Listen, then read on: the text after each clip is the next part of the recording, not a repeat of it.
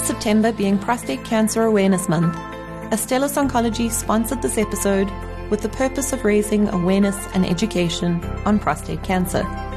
Statements of fact and opinions expressed are those of the contributor and are not the opinion or position of Astellas. Zandile Mbatha, Living Fearlessly, by Laurel Williams. Zandile Mbatha tells us how she is living fearlessly after breast cancer and how Buddies for Life inspired her to share her story. Zandile, 33, lives in Fourways, Gauteng, and has a four-year-old son. In 2021, I was weaning my son off the breast. My left breast became hard and I assumed it was from breastfeeding, though the right breast was back to its normal size. Being a working mum with a tight schedule of gym, church, fetching my son from school, having to cook, and bonding with him before bed, days passed without me taking much notice of the changes in my breast.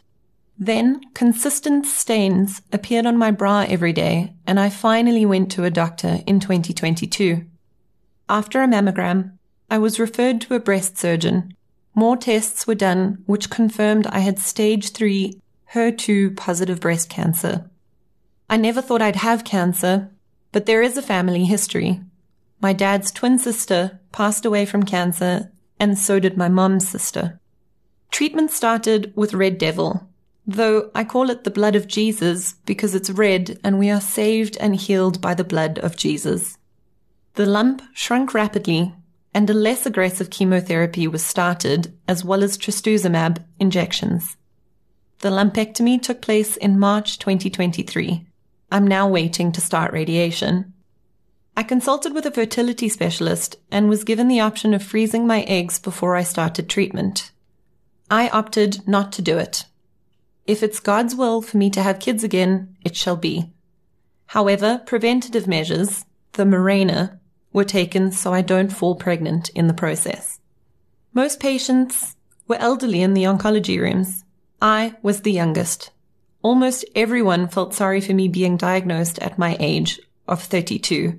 Some said it, while others would stare, but I knew what they were thinking.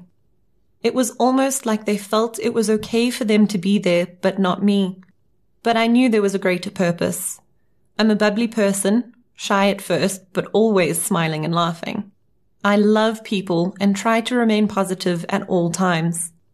The most common thing other patients would say was that I light up the chemotherapy room. Once I was very sick and a nurse said, today you're not yourself. I can see. That touched me. Having a breast that is completely different to the other has bruised my self-esteem. I'm afraid of dating because I would have to explain. And at this point, I can't afford reconstruction. I love and appreciate my body, but more than anything, this has been the hardest aftermath to deal with. Thankfully, I'm slowly getting used to the changes and learning to accept them so that I can go out into the world fearlessly without shame. I surrounded myself with people I love and who made me happy. That helped me recover. I prayed and meditated on God's word to give me strength. I regret not being as supportive to my cousins when my aunt was sick with cancer. I had a lack of knowledge of what cancer really is, what the treatment does, and how it affects those around them. I now realize how difficult it is to ask for help during this time. You come to a point thinking they know I'm sick, so whoever wants to support is welcome. Unfortunately, I'm dealing with hefty medical bills, as my medical aid only paid partially for my treatment and surgery. This is emotionally draining as I'm financially strained and trying to make ends meet. But I believe God will see me through this too. Since cancer, I see more opportunities and rather look for solutions than at problems.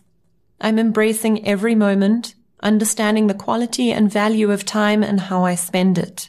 I live fearlessly and only fear God. I walk away from anything negative and I'm working on being more supportive to others. I first came across Buddies for Life at my surgeon's rooms. The second time was at the hospital where I'm scheduled for radiation. That day, I read it from cover to cover. By reading other people's stories, I learned things I never knew, got comfort and encouragement, and my knowledge was expanded. I strongly believe every story reaches the destination of the one it's meant to reach and impact. This is why I'm not afraid to share my story, because I never know who I might be helping. This episode was brought to you by Astellas Oncology with the purpose of raising awareness and education on prostate cancer. Statements of facts and opinions expressed are those of the contributor and are not the opinion or position of Astellas.